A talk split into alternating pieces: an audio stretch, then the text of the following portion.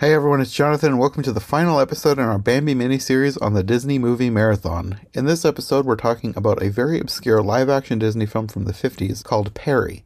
And at the time we recorded this review, it was not available anywhere. The only reason I knew about it, or had even seen it, was because I had a homemade VHS taped off the Disney Channel as a kid.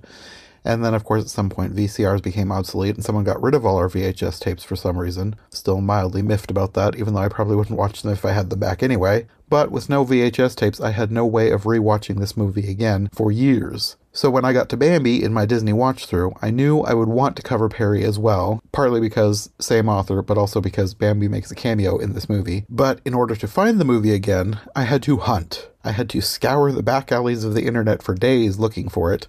And seriously, I literally spent ages trying to find this movie again, because, as you can imagine, an obscure documentary about a squirrel from 1957 is not really going to be that easy to find again. However, at some point, after I'd spent all that time searching for it, and long after we'd watched and reviewed it, Disney Plus came out, and lo and behold, they included Perri in the initial release.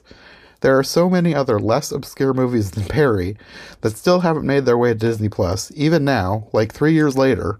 So I don't know why Perri made the cut, but I guess I'm not complaining. It's nice that they have it on there for people who want to watch it. I just wish I'd had it back in 2018 or 2019. It would have saved me days of clicking random links on sketchy websites hoping to find it. Anyway, that's enough backstory on this episode. Let's get on with the show, and like I've done for the last two episodes, I'm just going to leave the original mostly intact. Hey everyone, welcome back to the Disney Movie Marathon on iHeartMovies. My name is Jonathan North, and today we're going to be finishing our mini-series on Bambi. In the first episode, my cousin Sarah and I talked about the original film, and last time my friend Christian joined me to talk about the direct-to-video sequel, Bambi 2. So if you missed either of those, be sure to check them out before we get to this one. In this episode, we're going to be talking about another Disney adaptation of a Felix Salten book, this one about a different creature of the forest, Perri, which follows the life of a squirrel. And this is not your ordinary Disney movie, it's actually one of Disney's True Life Adventures, which were a series of nature documentaries that Disney produced between 1948 and 1960. If you're familiar with their current Disney nature films, the True Life Adventures were kind of the ancestor to that series. So for those of you wondering why we're talking about this obscure movie that you've likely never heard of alongside Bambi, it's partly because this was based very loosely on a book by the same author of the original Bambi novel, Felix Salten. But it actually even contains a cameo by Bambi himself. And somehow, in all our discussion, we actually even forgot to mention that point, so let me just do that now. Yes, Bambi actually makes a cameo in this movie, in live-action form. So, Disney, you don't need to do a live-action Bambi adaptation. Walt himself beat you to it 63 years ago. I don't think they care. Anyway, there's a real-life deer in this movie, and I'm not sure if it's because they caught one on film and decided just to call him Bambi, or if they set out to find a deer for the story. Either way, from what I've read, Bambi actually does make a cameo in the original book anyway, so it's totally fitting that they worked him into this movie adaptation as well. And that gives me a great idea. The Disney Felix Salten Cinematic Universe. After they remake Bambi, they could do Perri, and then they could do the sequel to Bambi, Bambi's Children, the sequel by Felix Salten, not Bambi 2, and then they could just keep going. There's plenty of depressing Felix Salten nature stories for them to choose from. I mean, I'd watch them, if for no other reason than to see if Disney dares to go as dark as Salten himself. Anyway, I suppose we better get on to the actual episode, so let's talk about Disney's Perri with Sarah on iHeartMovies.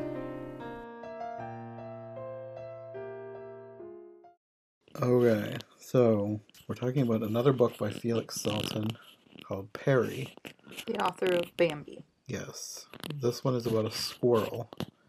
I have never read this book, but I know from reading the Wikipedia page that there are some significant differences, and I could already tell that while we were watching it, because the Perri movie is basically, if you've ever seen any of the Disney documentaries from around that time, it's just basically a nature documentary, but they just incorporated some very basic elements of the story of Perri so that they could call it an adaptation of Perri.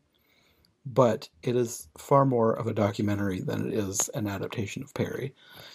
Especially because, and before we even get into the movie, I'm just going to talk about at least the biggest difference between the movie and the book is the fact that, according to the Wikipedia page, the story begins with a human child saving Perri's mother from a marten. Mm. And in the movie, you have this whole thing with the father watching over Perri's family and sacrificing himself to the marten so that his family can survive. And like I said, I've not read this book, but from what I've read on the internet, it does not say this on the Wikipedia page, but it sounds like, at least at the beginning, Perri can actually talk to this human child. Like she's young, like they make it sound like she's young enough that she hasn't, I guess, like forgotten how to talk to animals. As if you know that as a child. It seems like, at least Perri, the book, is a lot more of a fantasy than the movie. Right. And the movie does have some elements of fantasy, which we'll get into a little later. But at least in that regard, with the human child thing, it sounds like... far more of a storybook. Yeah. But at least from the things that I can gather, it's still similar. Maybe, I don't know if it's quite as dark as Bambi, but there's some dark stuff in it anyways, because... nature is dark and brutal, according to Felix Salten. And technically, yes, in real life, nature is dark and brutal, but whatever. Not all the time. And they have that mixture in this. Yeah, definitely. So anyway, it starts out with the scene, mainly with, well, it starts out with a song, which... I loved. Yeah. It starts out, and the film is very 50s, beautiful landscape, beautiful choir music, wonderful lyrics. Like, I would learn this song, but that's me. And right away, I'm already starting to like what I'm seeing. When he brought up watching something to do with Felix Salten, I'm like, you just don't know what you're getting into. I don't know how apprehensive I was. I was probably more apprehensive about Bambi, but... this was really neat. Mm-hmm. Yeah, this is a movie that I saw when I was a kid. I probably saw it multiple times. My Uncle Dan, and maybe I've mentioned this on other podcasts before, but my Uncle Dan would tape the Disney Channel. Like, he'd stick in a VHS tape, which they were like 6 hours long. Like, he'd do that before he went to bed, and he'd just hit record, and then he'd give me whatever taped in the middle of the night. And it's Disney Channel, so that's okay. That's safe. Yeah, he wasn't trying to be weird. So I got a lot of random old Disney movies back then. And that period of time, like their programming block was called Vault Disney, which we know about the Disney Vault. It's their mythical vault where they lock old films, which I think is going away now since they're putting out Disney Plus. I think all films will be available all the time, hopefully. But anyways, that was what they called this programming block, was Vault Disney, and all they would play is old movies from, like, 40s through the 80s. Like, anything that was, like, before that time, like, I think that was late 90s. At a time of the day when all the little children are in bed. Yeah. But he taped it for me, so I got to see it. And I never watched this. I never remember seeing this, but I'm glad that I got to see it now. Mm-hmm. It wasn't one that, because there would be, once in a while, there would be a movie that I would bring over and watch with my cousins, but this wasn't one of them, but I remember watching it multiple times on my own. Mm-hmm. I don't think it was one of my favorites, but I liked it because it was a nature documentary, and I liked those as a kid. Probably just something to chill to. Yeah, it wasn't like... a grand epic story, like, oh, this is the best movie, I gotta share this with everybody, but I liked it. So that's how I knew about this movie. Otherwise, I would have no idea this exists, and I'm going to guess that anybody listening to this probably has no idea it exists either, unless you were randomly searching Perri, and this now comes up in the Google search because I put it out there. But, like, of my regular audience, you're probably not going to know what Perri is. This whole thing...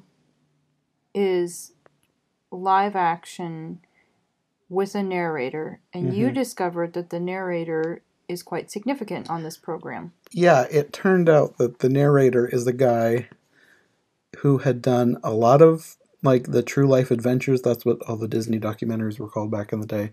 But he was also a writer at Disney. I think his name was Winston Hibler, or maybe it's Hebler. It's H-I-B-L-E.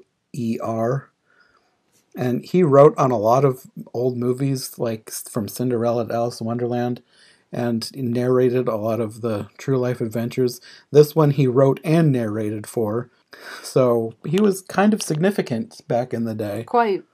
And not someone that people even know about today. Though I think I read that he was inducted into, like, the Disney Legends. So he's big if you know about the Disney Legends, like you read about who all has been inducted into their Hall of Fame or whatever. So he's significant in that way, but he's not a Disney legend in, like, Angela Lansbury, like somebody that everybody knows. He had a very pleasant narrator voice for this. He would have been in his 40s, so just, I don't know, kind of soothing and mature, but it has that quality of the times. One of the things that I kept noticing about the narration style is that if he could rhyme a little bit with it, he liked to throw in the rhymes and make it poetic. Yes, there was a lot of, like, the whole thing. Well, not the whole thing, but a good portion was significant, rhyming. Yeah, which I didn't really mind. Anyway, the story starts out with the whole introductory song, and you meet Perri, who at the beginning is a helpless baby squirrel. Her eyes aren't even open. She's just crawling around in her nest with her brothers and sisters. And it talks about her father living in another nest in another tree, because that's, what does he say? That's the way of the forest or something like that. Yes, they... Everything was mentioned in, like, a poetic way, like the way of the forest. And the place was called Wildwood Heart. Yes. Which I did not remember that. That was something that really stuck out to me watching it again. I'd completely forgotten that they'd given the place that name. But it had been filmed between Utah and Wyoming. Yes. And they shot... It says they shot 200,000 feet of film, and only 8,000 were used in the finished product. Which is so understandable, because they were trying to tell a more specific narrative, and some of the footage they got was really neat, but they probably got a lot of junk that was not relevant to what they needed, wasn't good at all, or couldn't be tied in with the story. So they really put out a big effort to tell the story that they did. And I'm sure that they probably had to follow more than one squirrel family and just called the one squirrel Perri whenever it was convenient to do so. Also, Perri is a girl. I thought it would be a boy. I think that's kind of nice that, you know, Bambi was a boy and Perri's a girl, and he just shook things up. But yeah. So you're following this squirrel family, and then you're introduced to the main villain of the movie, which is a marten. A mama marten. Yes, who they made sure to point out she's just doing this because she needs to feed her babies, which is true. That's why anything hunts, really. Here I have a praise and I have a complaint, because they were very good about pointing out that these animals all need to eat. This is just the way of life out in the forest. And they did show death. They also showed tenderness. They showed both aspects. The thing that I didn't agree with was, I think when a kill had been made at some point, the narrator said that that we needed to view this without emotion. And I'm like, just go ahead and be sad about it, but realize that yes, the baby martens need to eat, or whoever was getting bumped off at the time. Yeah. It's okay to feel emotion over things that are happening in nature, but yes. I think that's probably a really early 1900s point of view. You must view this without emotion. I don't know. Anyway, you have the marten trying to kill Perri's mother. Eventually, you see the father squirrel. He knows something's wrong, and he runs out chattering at the marten, gets the marten to follow him, and then... The marten wins. Yeah, Perri's father is no more. Which I don't know if that's what the squirrel had intended to have happen, but that's what happened. Yeah. And so that there are different moments on this program that are more of the sad aspect of nature. And so if I were to watch it again, you know, I might forward through the dad squirrel getting killed. Sue me. I would rather watch all the babies frolicking than go through that again, but... And then after this, you have the squirrel family moves into the father's house because their own home has been compromised. The Martin knows where it is. And there's a lot of back and forth of trying not to die on this program. Yeah. A lot more so, at least for the main character, than for the main character in Bambi. But I didn't mind it as much on this. You don't have them talking. You don't... Yes, it can kind of put you on edge. Like, what's going to happen? Who's going to win? Mm-hmm. But I don't feel like... it scratches at your emotions the same way.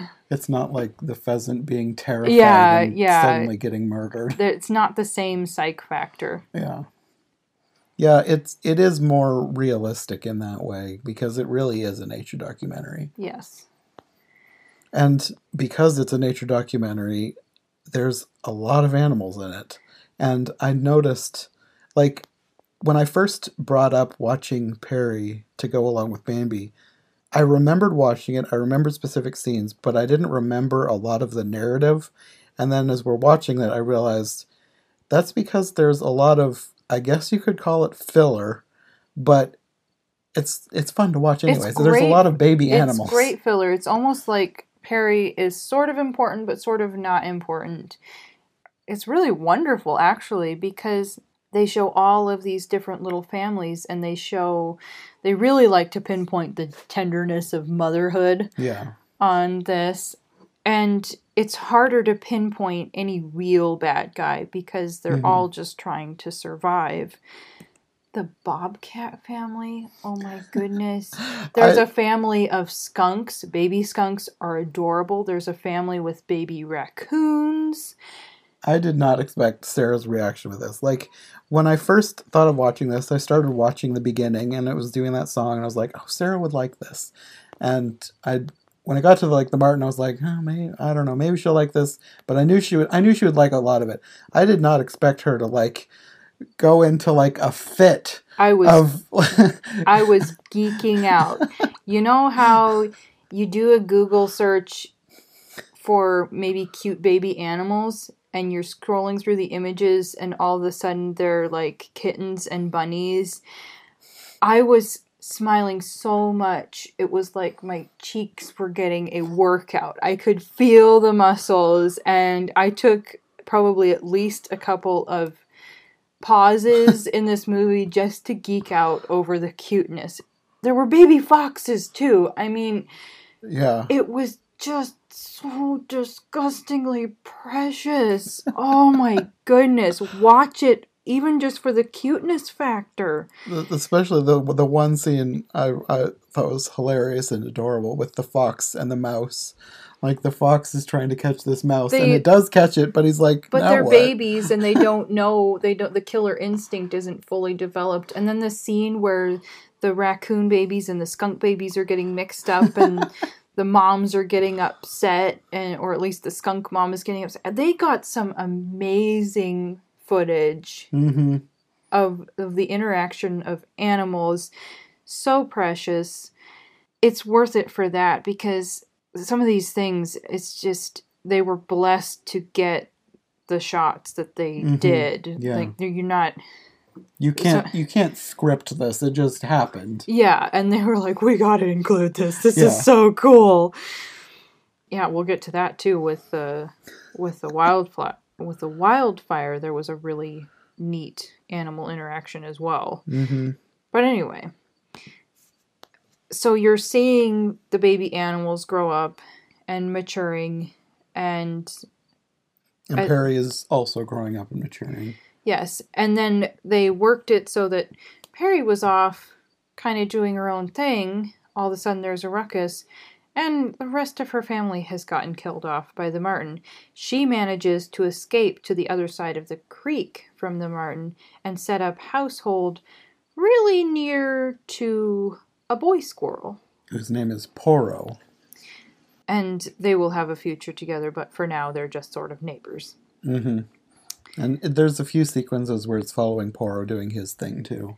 The Martin tries to get across and then can't. So you see them surviving in different ways.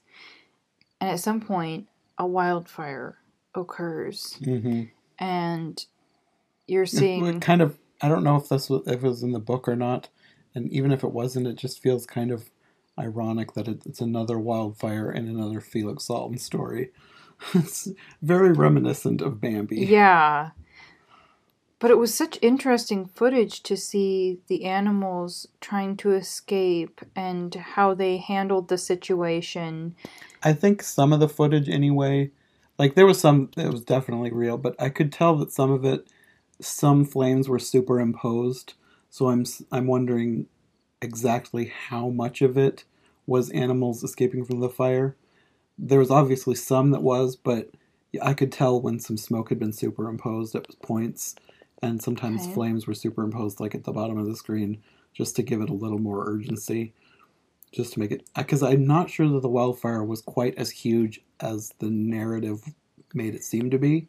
It would be really hard to film. Yeah. I mean, you don't want to die. A lot of it would have been impossible. Like, you don't want to be filming in the middle of a raging forest fire. Right. You are taking your life into your hands. And I don't know how much... I hadn't actually thought that deeply about it. There is a dream sequence somewhere in here, too. I don't remember if the dream sequence happens before or after the wildfire. I would think before, because the first time that the Martin tries to get across is in winter, I believe, and doesn't make it. And Perri is having winter in this other part of the forest. Mm-hmm. And I think that they just had some footage that they really wanted to use. Yeah. Because it was really cool footage with the swooping snowy owls and the white minks or martins. I think it might have been a weasel. Yeah. And with its winter coat and rabbits or hares with their winter coats. It's so just really cool footage. So they gave Perri a dream sequence. Yeah, it really didn't fit in with the rest of the movie. It was just kind of a weird thing, but... It's one of the more memorable things. Like, we were watching and I was thinking to myself, wasn't there like a weird dream that happened in here somewhere? And then it started and it was like, oh yeah, she falls asleep in the winter, and then they have like animated snowflakes and like they kind of augment the footage to include them being like born out of the snow, and like the snow will poof and then the owl will appear. And the weasel was adorable. It was weird but cool. I really liked it. But sadly they ended it on sort of an ambiguous note where you're like, did the weasel just get killed by an owl? So, not the happiest ending to that dream. It probably was happy for Perri. It's like, oh yeah, another predator gone. Now just watch out for the owl, but you'll probably be asleep then. And then I believe it transitions into this wildfire, which I don't know what all they did to make that happen, but there was a particular thing within the wildfire that I thought was quite interesting. So when the squirrel is trying to get away and goes out onto the creek, and there's a bobcat on a log, mm-hmm. and the squirrel gets up onto the bobcat's back, and at that point the bobcat is just trying to survive, and so you have this little squirrel on top of this wildcat for I don't know how long, and it's pitiful but incredibly precious and cute. And at some point, the cat sort of loses control of the log and they get split up. But for a little while, there was peace in nature in the middle of a wildfire. Sort of, yeah. That kind of sums up the amount of peace that we have in nature. Peace between enemies momentarily. Yes. It was really interesting. It's another one of those things where you can't script something like that. It's just a really cool piece of footage that somebody caught. And it's like Perri and Poirot are separated because of the fire, where they had been becoming a couple because it's spring and everybody's pairing up, but they make their way back to each other. It's just that the Martin is also making another attempt to get across, and she does, so there's this whole basically a chase sequence. Yes, but there's also a hawk as well. But Porro wasn't there yet. I think Perri was alone. So Perry's caught between a rock and a hard place between these two animals, and doesn't Porro show up and then start distracting? Yeah. And then eventually, between the marten and, you said hawk? I think it was a hawk.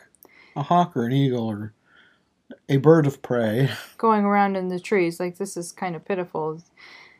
The marten and the squirrel end up down on the ground, but there's a bobcat down on the ground.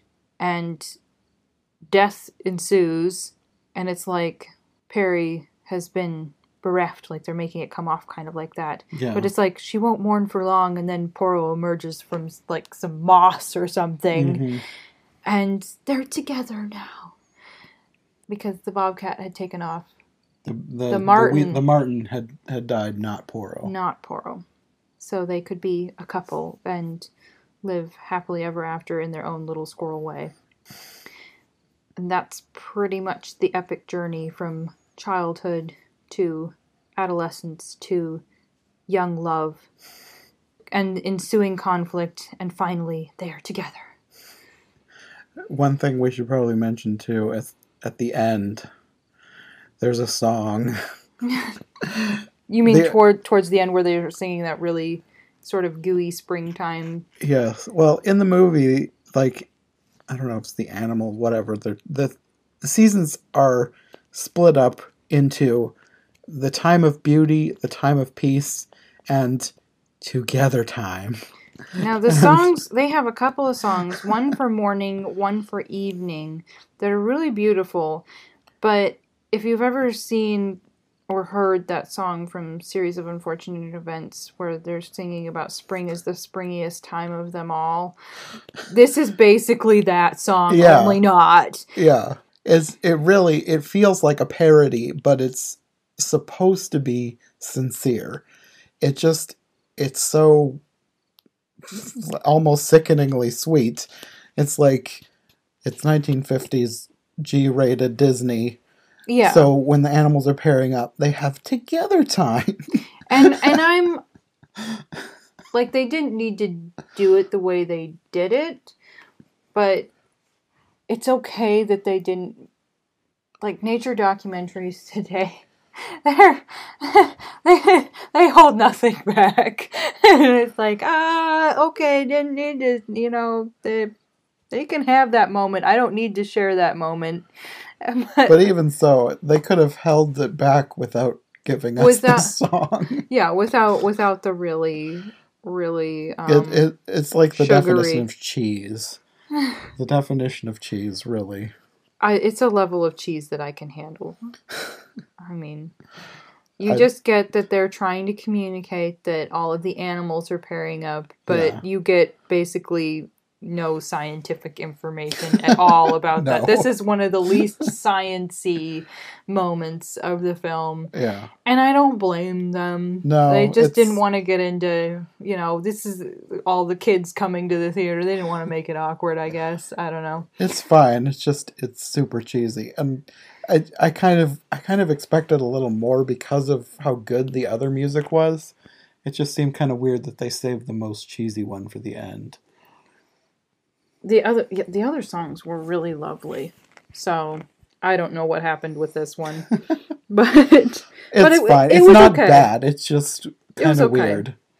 Yeah, I like the squirrels. At some point, they boop noses, and I said, "Well, they kiss, so they're married now." So it's that level, which is fine, but basically after the Together Time song, they're together, they're a couple. That's like the happy ending. No, I think that the Together song happened earlier before the wildfire, because it was like they were starting to pair up and it was interrupted by this dreadful sequence of events, and then they were together. Oh, maybe. Yeah. So really, we watched this like 3 days ago. We should remember it better than this. I think that's how it happened, though. Probably. And, there's a decent amount of death and disturbance in this, but there's also beauty and artistry and poetry, mm-hmm. and a boatload of adorableness. So I definitely recommend this, just as long as you're okay with stomaching a little bit of the sad side of nature. It has good drama. It's a good story. It's really well done. And I'm assuming that it's a lot lighter than the book, just because my experience with Bambi anyway. I don't know. I just feel like you don't get as emotionally involved in a because they're not speaking English to you. You don't have the same, mm-hmm. since it's told from a narrative perspective with nature footage. And they do talk in the book, from what I can tell. Like, I think it has, from what I can tell, it ends similarly in that Poro and Perri are together, and as far as I know, they do not die. Was the way they include all of these other animals and show the perspective of everybody mm-hmm. trying to survive, you just don't get the same horror show. Well, I don't know how much of a horror show the book is, but at least I'm just like comparing the feelings that you have can get between Bambi and between this. I just don't feel like you mm-hmm. get as emotional, especially since they're cutting out and looking at all this other footage, so it's not just fixated on will Perri make it. Mm-hmm. I think it creates a lighter experience. Mm-hmm. I would watch it again, definitely. Yeah, I definitely would recommend if you like vintage stuff and nature documentaries and adorable baby animals. Definitely recommend. Okay. Thanks for listening to this episode of the Disney Movie Marathon. If you like what you've heard, make sure to subscribe on your preferred podcast platform or to our YouTube channel. Make sure to follow my co-hosts as well. Any relevant links will be in the description for easy access. We'll be back soon with another brand new episode, so thanks for listening, and we'll see you next time.